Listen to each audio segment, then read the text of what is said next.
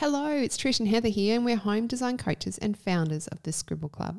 The Scribble Club is an online community for people who like design, healthy and functional homes, and are looking for creative inspiration from professional designers.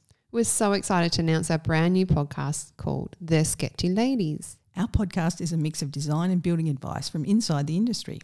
You'll get simple tips and tricks to help you overcome your design challenges with creative solutions. You'll learn how to create spaces you've always dreamed of but never had the confidence to design. We value beautiful, functional, healthy homes, and that's what we're here to help you discover. As qualified designers and busy mums, we understand how your health, sanity, and well-being can benefit from a well-designed home. There's no need to settle for second best. Each week, you'll get some tips and tricks to help improve the spaces inside and outside your home. Make sure you subscribe to the Sketchy Ladies podcast, and this way you won't miss an episode. You can find links to all of the episodes and other goodies at thescribbleclub.com forward slash podcast. The Sketchy Ladies podcast is here to help you create your dream home. Let's make it happen. Sketchy Ladies podcast ending one, take seven, I think. This episode was brought to you by the Scribble Club, our signature group coaching program to help women design beautiful, functional, healthy homes. Check it out at thescribbleclub.com, along with so many free resources to help you design and deliver the dream spaces in your home and get the results that you deserve. If you loved this episode, please don't keep it a secret. Share it with your friends on social media and tag us at the Scribble Club. We love hearing from our listeners and seeing your reactions to our episodes. We'd also love for you to leave a review on your favourite podcast platform. Your feedback helps us grow and improve our content. It also helps other listeners to find our show. Have a wonderful day. We're the Sketchy Ladies and we're behind you all the way. Welcome to another episode of the Sketchy Ladies podcast. Trish and Heather. Today we'll be covering bedroom and ensuite design. So in today's episode, we're going over some of the three biggest challenges we have in designing a bedroom, how we can solve these challenges through good design, and how we can avoid costly mistakes. Some of the subjects we want to cover is the function of the space, the flow of the areas between, and what other equipment, furniture, and, and decoration we want to put into the space. Heather, you would have you would have designed a few bedrooms. I largely do commercial, so we usually didn't have bedrooms, but on the domestic ones, yeah, definitely.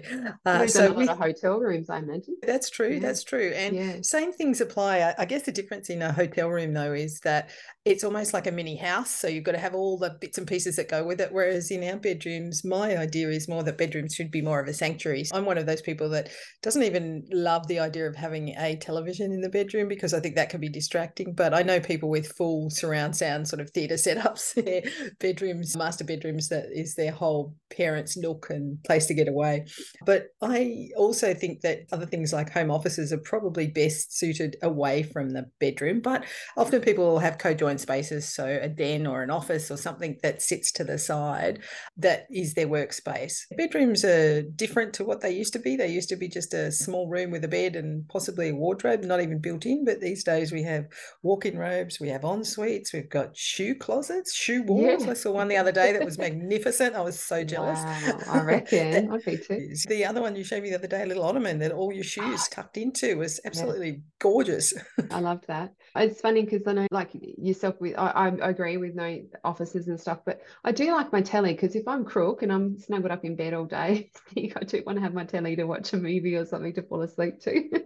yeah, so I think they're yeah. pretty much always in these days. It's just yeah. one of those things where if you are trying to get better quality of sleep, any sort of blue light or, or the light that's on during the night will be yeah. disturbing. It goes back to whether you have a, an alarm clock or your phone or however you yeah. need to wake up, whether you need to wake up with anything other than natural light. And mostly these days we have blockout curtains to help us sleep. That mm. just means it changes the whole circadian rhythm when we wake up. So we don't have natural light to wake up. So That's another consideration that we want to look at is where are we facing our bedrooms in terms of the overall design, whether or not they face north or east, which would get morning sun, or whether they face south. Traditionally, in house design, it's probably better to put them on the southern side simply because they get that nice afternoon sun, but they're not getting that morning sun to wake you up with a bright yeah. stream of light. In uh, Australia, uh, your, at least, yeah. What's your thoughts on positioning? I do. I do a lot of like their second, third, fourth bedrooms would be normally to the south, and I don't mind putting the master getting the morning sun try and avoid the western sun it can just be quite intense through summer so try and avoid bedrooms because they get hot trying to go to bed in mm. really hot especially kids i'm probably the same that, that, south and i don't mind putting the, the kitchen or the master to an east grabbing the morning sun although I'm a little bit back to front in my house, but but as a general rule, that's how I would go about it as well. And and it's that connection to living spaces and separation from living spaces too, isn't it? So it's when you've got that noisy telly going or the cooking in the kitchen, and do you want the coffee machine on your back bedroom wall, those sort of things. I like a bit of separation from bedrooms to main living areas if we can a lot of time people might separate the main bedroom from maybe the kids' rooms too. When you've got young kids, you want to be close by and you want to hear them and want them to know that they can come to you safely through the night too. But then when they're teenagers, you don't want them yeah. anywhere near. Like, we've evolved our house to be allowed that when they grow up too. It's the other way around. You really got to think about what the lifestyle of the of the clients, don't you? Really think what stage of life are they in, and where are they're going to and how do they want to live in the future and like and some people are, are quite happy for the kids to have the smallest bedroom they have quite small rooms because they don't they want them out in the living space and then then there's the other side of that like you say with teenagers they live in our homes till 25 now aren't they they're not moving out at 17 or 18 so no, they're going to want a bigger all, bed and we don't yeah. all have the granny flat out the back. And that's a really good point. I always advise anybody if they're building any sort of bedroom to make sure it will at least fit a good double bed, if not queen size bed, because most people don't even use double beds anymore. Mostly it's queen size or larger. And to have sufficient circulation, there's nothing worse than having a double bed, but it pushed up against the wall. So people sort of have to jump, catapult themselves into the other side of the bed. And that's always terrible. Mm. I hate when you see hotel designs and things like that where they're pushed right up against a wall because it's just a nightmare for everyone particularly with aging in place it's really good to leave about a meter or so around the edge of a bed and that's quite big as we said a shopping trolley length width around the bed because if we have walking frames or wheelchairs or even on crutches as we get older or if we're injured being able to get in and out of bed is really critical to be able to do that safely and if you haven't got enough space then obviously if you think of a walking frame they're a big chunky item that you've got to get up and stand and help people stand. So with aging in place, it's always good to have that bit of extra space when you're designing mm. it. But we've really changed all of our en suites now too, haven't we? There's so many cool designs where they're semi-integrated into the bedroom itself. What are your thoughts yeah. on that? I always worry about doing that, having en suites close to a bedroom because of moisture. I'm a person I like privacy to my bathroom too. So there's so a lot of people are quite happy to have that all sort of open. To have the shower running and you try to nod off to sleep is not all that pleasant you can get a, a, huge amount of moisture and if you haven't got good ventilation from your bathroom that can cause problems like extra dust and mold and mildew within your bedroom so which is not great i like to get into a nice dry clean bed as opposed to a damp one same but, thing um, is with your walk-in robes as well mm, because mm. with mm. any sort of shoes or leather goods or anything like that moisture is the worst thing possible because molds build up really really quickly and so i often see designs where the robe is co-joined with the ensuite so that the steam mm. would just be going all the way through the ensuite even though it might look beautiful might look like it's really mm. Palatial and spacious, it's actually really bad for all your clothes and health. You don't need mold spores building up in your clothes or no. in that sort of environment. It, it really is better if you can to have a separate area that you can shut off just for practicality more than anything. But I have yeah. seen really gorgeous magazines where they've got freestanding baths on the other side of a bedhead that, that mm. look magnificent, but the mm. practicality mm. of them not to mention the cleaning. We don't need to be cleaning additional spaces, ensuite and additional spaces and baths. So yeah. we always come back to our cleaning. It's important that you think of what the spaces you require and what's needed. And also walk-in robes these days. Some of them are the size of a room. And I wonder how many clothes does one need? I'm a fan of decluttering. I like to have a good clean out. I think I'll be doing that again coming into spring. I totally agree with that. It's got to be a point, surely, that we stop growing these areas to find the bedrooms. I get that question all the time what's a good size for a bedroom? And I say, well, I like to stick to 3.6. That is a broadloom meter on a carpet roll. So when you think about your carpet roll, they talk about um, the length or the width of the carpet is a broadloom. Each meter after that is how you normally charged as well. So you're making the most of your carpet. You don't have a horrible join down the middle of a carpet line or anything like that. And 3.6 works beautifully for a good size queen size bed with plenty of room around it. And it can also accommodate for a wardrobe in that too. So that's my general go-to is 3.6 square. You can come down a little bit from that, but I wouldn't go much than 3.6 meters. Why are we trying to accommodate the bath in there? Because some people prefer their bath in the ensuite as opposed to their main bathroom. Mm. One thing I see too, um, this is particularly if you're going to purchase a home or you're looking at open homes, often the second or third bedroom, they might call it optional study. If it's only got a single bed in there and you can barely get down the edge of it, then that's a warning sign that that's not a good sized bedroom. That mm. is basically a cupboard that they've made into a bedroom. I've seen it a lot where people have taken big rooms and cut them in half and then tried to fit a wardrobe and beds and everything in and it just gets too crammed you might get the extra bedroom but it's just not practical might be practical when you've got a baby that's only got a cot, but when you've actually got kids, it's just too crammed in the space. And the other thing we've got to remember is how deep all robes are. People often mm. forget that these have grown deeper and deeper uh, over time. And the old size was probably more like 450 millimeters, so just under mm. half a meter, but they're more like 600 or even deeper sometimes now.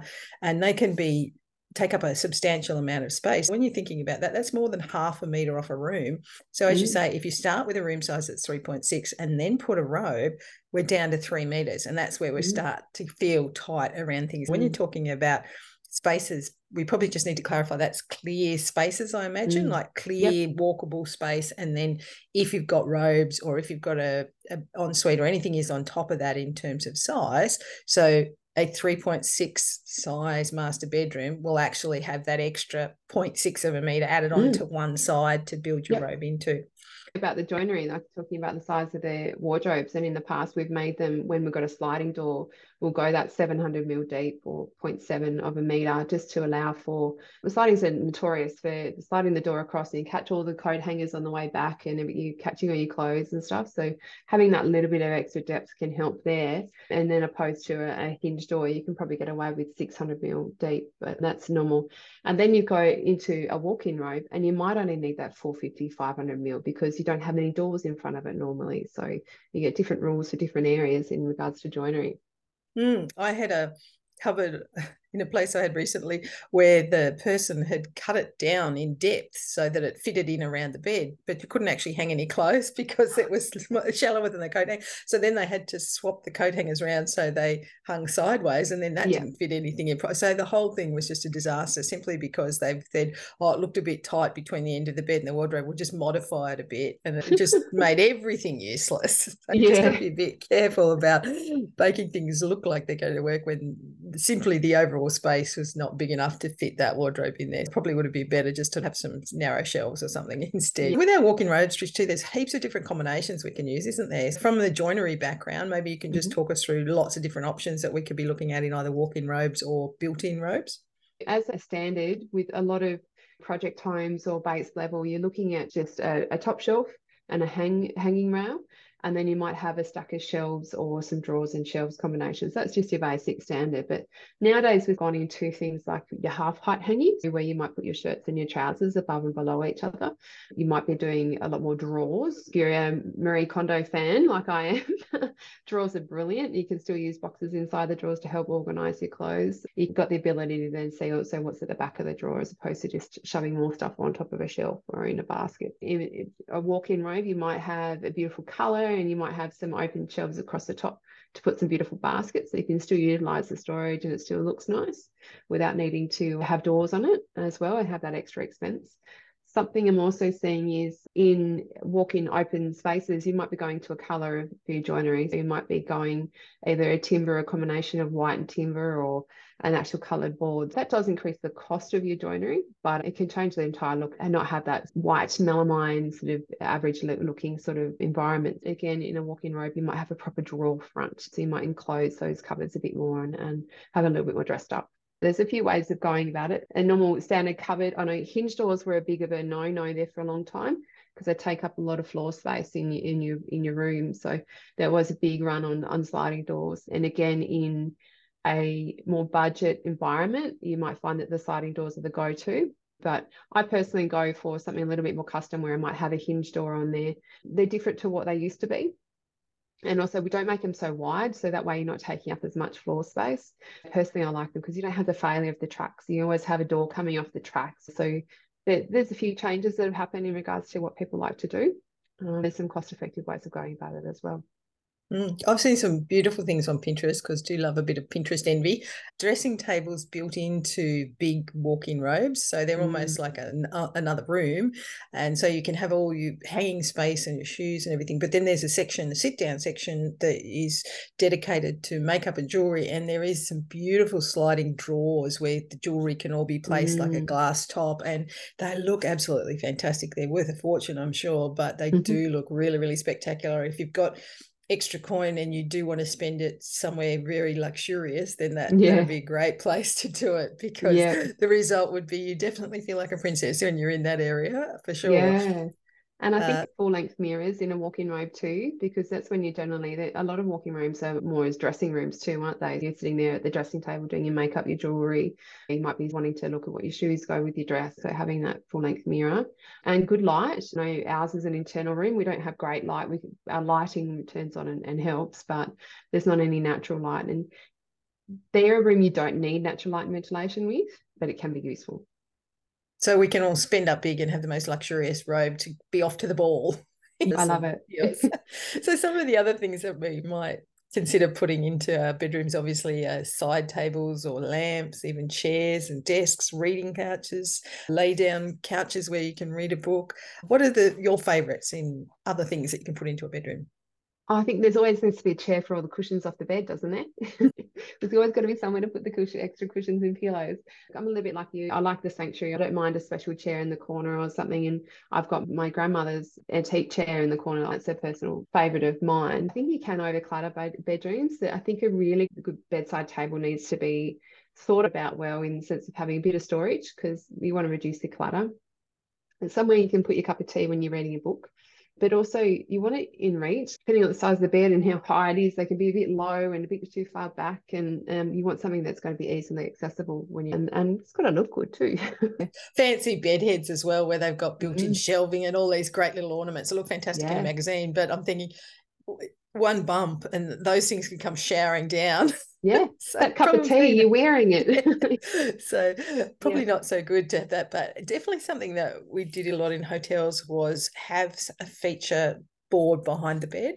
Mm. They can either be fixed directly onto the wall or fixed to the bed or combinations of different things. And the reason that that is, it just adds that element of decoration and luxuriousness. So they'll often be either in a fabric or a leather that just elevates the whole look and feel of the bedroom in a feature panel. And often they could either have some form of lighting built in or a switch or noise control. It could be a radio or some sort of sound system, announcement system. It's just a way, if you haven't got a lot of money, but you are going for that luxe look, putting a bed head in next to a wall can be a really easy and cheap way to do it. You can actually do a lot of that at home off just a wooden frame and then stretch the fabric over foam and yeah. make it look really fantastic. The other thing I've seen more recently too is lots of timber paneling. So maybe a feature timber panel. Similarly, as we're talking about our living areas where we've got our TV in, it might be simply a feature panel that can have your wall lights mounted into it or switches, uh, all the sort of awkward things, some cabling, so you can have chargers built into it. Uh, lots of different um, ways to use that as a practical feature, but something that really makes the whole room look a million dollars. Um, some of the other things we've got to think about is what all the equipment and decorations that we want to put in and will it fit. And as we both say, we decorative items aren't huge for you or I, but some people do love having photos of families and every mm. bit of mm. paraphernalia they can find in the bedroom. Yep. But obviously whatever we put in that's electrical needs some sort of power outlet so tvs phone chargers sometimes clocks depending on what we're putting into that space our surround sound that will all need cabling and all need some sort of connectivity. And data is another big one. You might need data for whatever reason, a Wi-Fi point, that sort of thing. So it, it's important that we consider all of that cabling before we fit out our room or fit off, before we put our plasterboard in.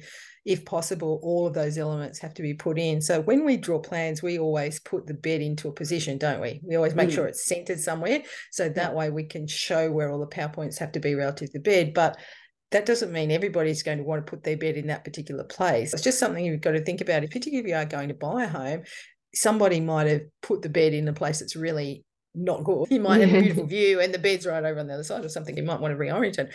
But just think about the implications of that. Have you got power points? Have you got lights? Does everything work? Because if you've got to put those in afterwards, then obviously they're going to be expensive to get all of that cabling in to where the new position of the bed is. That's a really good point. I always try and do locate the bed and go two two power points either side and then one on the other side of the room somehow. So whether that might be for a TV or a lamp or something, so that if you do want to sort of swing swing the bed around, there is opportunity of still being able to reach a power point. Won't be in the ideal position. but It's a good way of um, being a little bit more universal.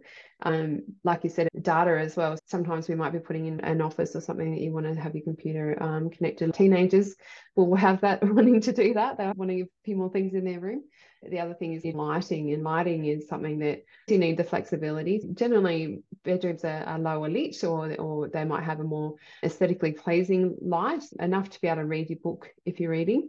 But then also, if you've got to pack your suitcase the night before you fly out, you want to be able to see what's in there. Having a brighter light to be able to see and be able to, you don't super need task lighting in a bedroom, but having the ability to have that soft level, low level lighting is important too you need to be able to read. That's my one. You yeah. definitely have to have enough lighting to be able to read. And the older we get, the harder it is to see without good quality light. So you need to have mm. some sort of supplementary lighting locally if your overhead lighting is dimmer or not controlled mm. to the point where you can turn it right up. One thing I think that we should touch on is if you don't have any money, but you really want to make over your bedroom, then the mm. easiest way to do that is bed linen and pillows and decorations. So just changing the whole look and feel, a different color. And these don't have to be expensive. I mean, op shops have great eclectic mm. things that if you're going for a certain style, a mid-century style, you might be able to pick up some quirky cushions.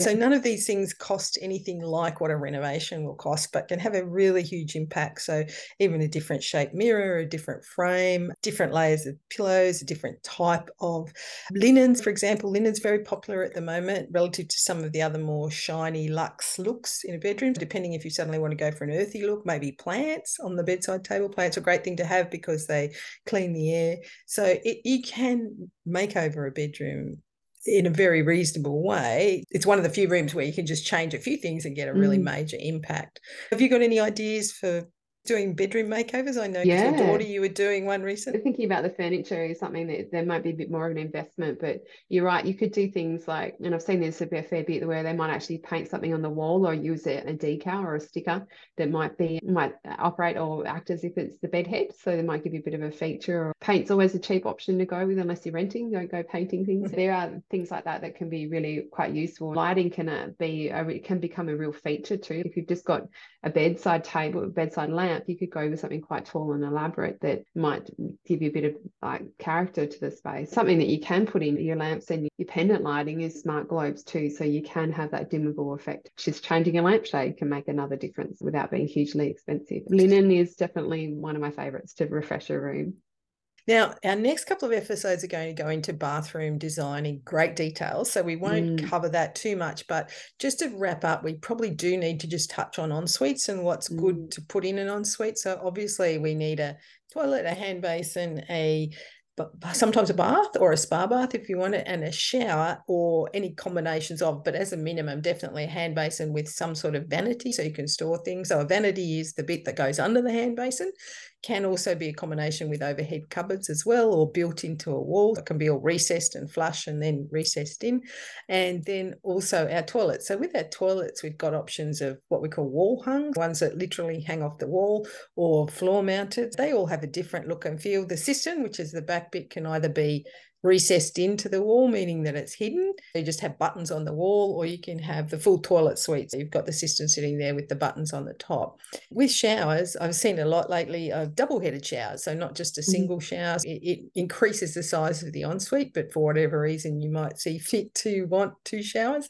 And baths are the other one that we see a lot in ensuites at the moment. But having said that, they're big, expensive, immovable items, aren't they, Trish? You don't want mm. to put it in the wrong spot. And I suppose it comes down to how big you want your other bathroom to be as well. So if you're thinking about secondary bathrooms, normally the bigger one because you might have two kids in there, so occupying the space a bit more. I'm making my ensuite so big and so my main bathroom so big. I think prioritizing where you want that space invested, and also like you're talking about two people. A lot of the time, depending on the lifestyle of the occupant. So my husband and I we probably only use the bathroom at night together when we're brushing our teeth. Like when we don't occupy the space together very often at all, mainly because he's up earlier we don't need to have the need for a double-headed shower. But then you might have two people that travel to work together that both um, use the office. So it's considering lifestyles, I think is really, really important when you're planning out those spaces and where your priorities lie with the size of the footprint and, and what you put into it.